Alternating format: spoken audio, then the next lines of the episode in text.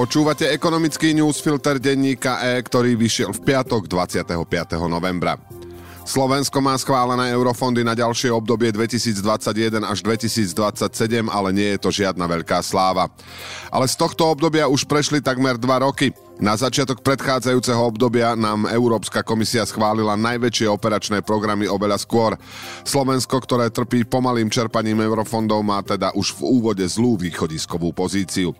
Ministerka pre eurofondy Veronika Remišová chce problém riešiť pokutami pre ministerstva, napríklad stiahnutím peňazí na mzdy alebo odobratím riadiacich právomocí.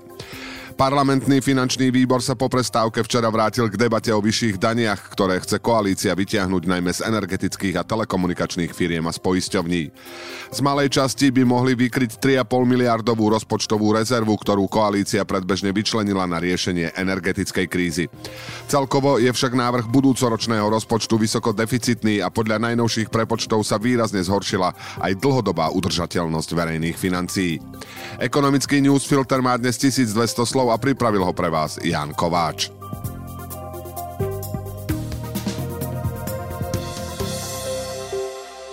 Včera a predvčerom bol opäť odstavený ropovod Družba, ktorý vedie z Ruska cez Ukrajinu do strednej Európy. Ukrajinský minister energetiky Herman Haluščenko označil za dôvod ruské raketové útoky.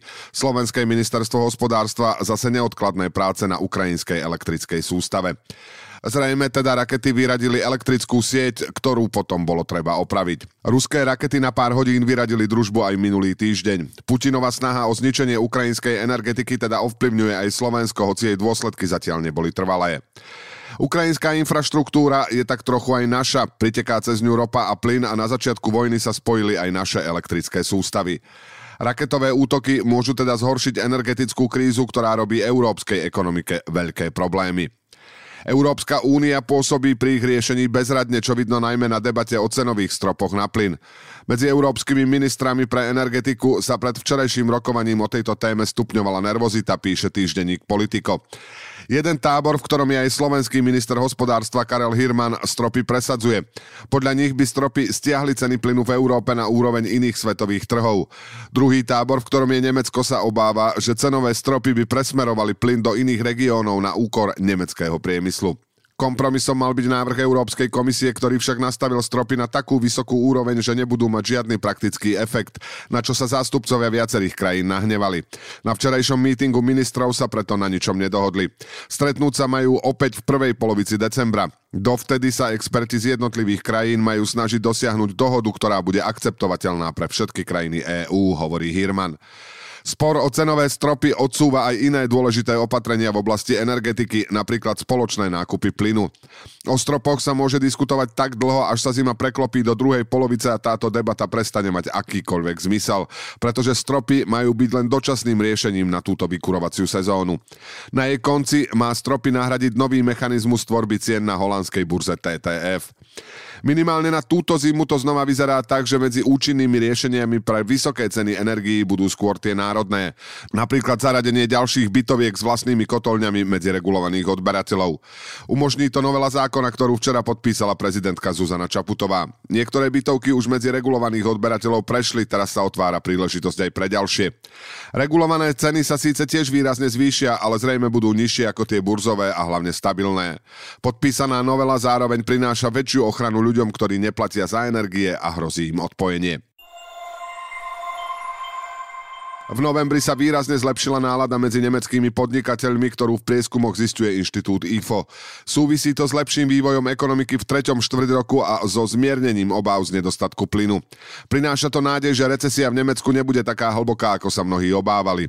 S náladou v ekonomike je to však rovnaké ako s cenami energií. V oboch prípadoch nastalo zlepšenie, ale z extrémne zlých úrovní. Keď sa na tieto veľké výkyvy pozrieme s väčším nadhľadom, vyzerá to tak, že sa nachádzame len v prvej polovici veľmi ťažkého obdobia. Aj týždenník The Economist vo svojej hlavnej téme odporúča, aby sme sa nenechali oklamať dobrými správami posledných dní. Upozorňuje, že ceny plynu sú stále šestnásobné v porovnaní s dlhodobým priemerom, že Rusko nedávno pohrozilo priškrtením posledného funkčného plynovodu, spôsobilo výpadky elektrickej siete a európske zásobníky bude treba naplniť aj budúci rok, tentoraz už bez ruského plynu. Biznisový model európskych priemyselných krajín okrem vysokých cien ohrozuje aj americký ekonomický nacionalizmus, ktorý dotáciami a protekcionizmom pre firmy v USA ohrozuje investície v Európe. Na celú svetovú ekonomiku sa v časopise Foreign Affairs pozrel ekonóm Mohamed El Erian, prezident Queen's College v Cambridge. Okrem recesie a inflácie upozorňuje na tri nové zásadné trendy. Poprvé je to prechod od nedostatočného dopytu k nedostatočnej ponuke. Po druhé koniec neobmedzeného prílevu lacných peňazí od centrálnych bank a po tretie vyššia zraniteľnosť finančných trhov. Píše o El Erianových názoroch bývalý slovenský minister financí Ivan Mikloš.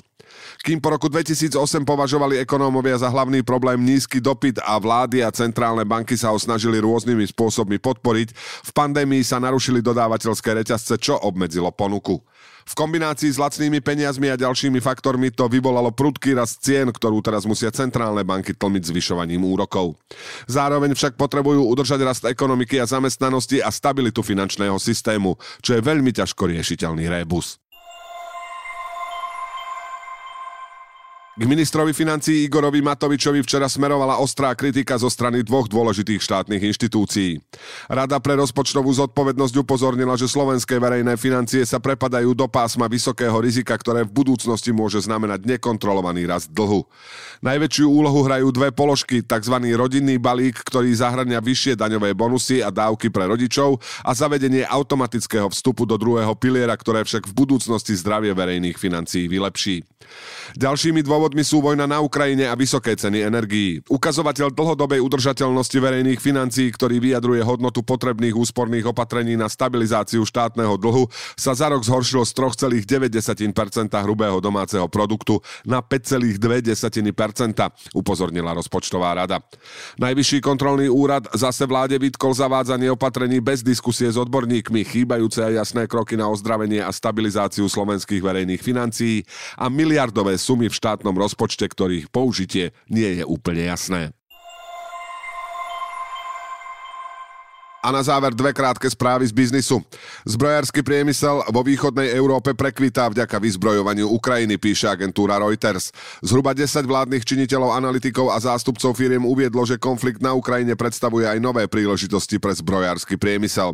Ak sa vezme do úvahy realita prebiehajúcej vojny na Ukrajine a viditeľný postoj mnohých krajín smerujúcich k zvýšeniu výdavkov v oblasti obranných rozpočtov, v nasledujúcich rokoch existuje reálna šanca na vstup na nové trhy a zvýšenie príjmov z vývozu uviedol Sebastian Chvalek, šéf polského zbrojárskeho holdingu PGZ. Aj ďalší výrobcovia zvyšujú výrobné kapacity a predháňajú sa v nábore pracovníkov, uviedli podniky a vládni predstavitelia z Polska, zo Slovenska a z Česka. Kryptomenová burza Binance chce vytvoriť miliardový fond na nákup problematických digitálnych aktív, povedal jej šéf a spoluzakladateľ Hank Peng Zhao. Odvetvím v posledných týždňoch otriasa krach konkurenčnej burzy FTX. Binance chce vo fonde sústrediť aspoň 1 miliardu dolárov. Zao minulý týždeň povedal, že o takýto projekt je záujem a že podľa neho by mohol zmierniť reťazový dosah krachu FTX. Minulý týždeň zastavila výbery americká maklérska firma Genesis, ktorá obchoduje s digitálnymi aktívami. Na možné vyhlásenia bankrotu sa vzhľadom na významnú expozíciu voči FTX pripravuje kryptomenová burza BlockFi. Ekonomický newsfilter dnes pre vás pripravil Ján Kováč. Do počutia v pondelok.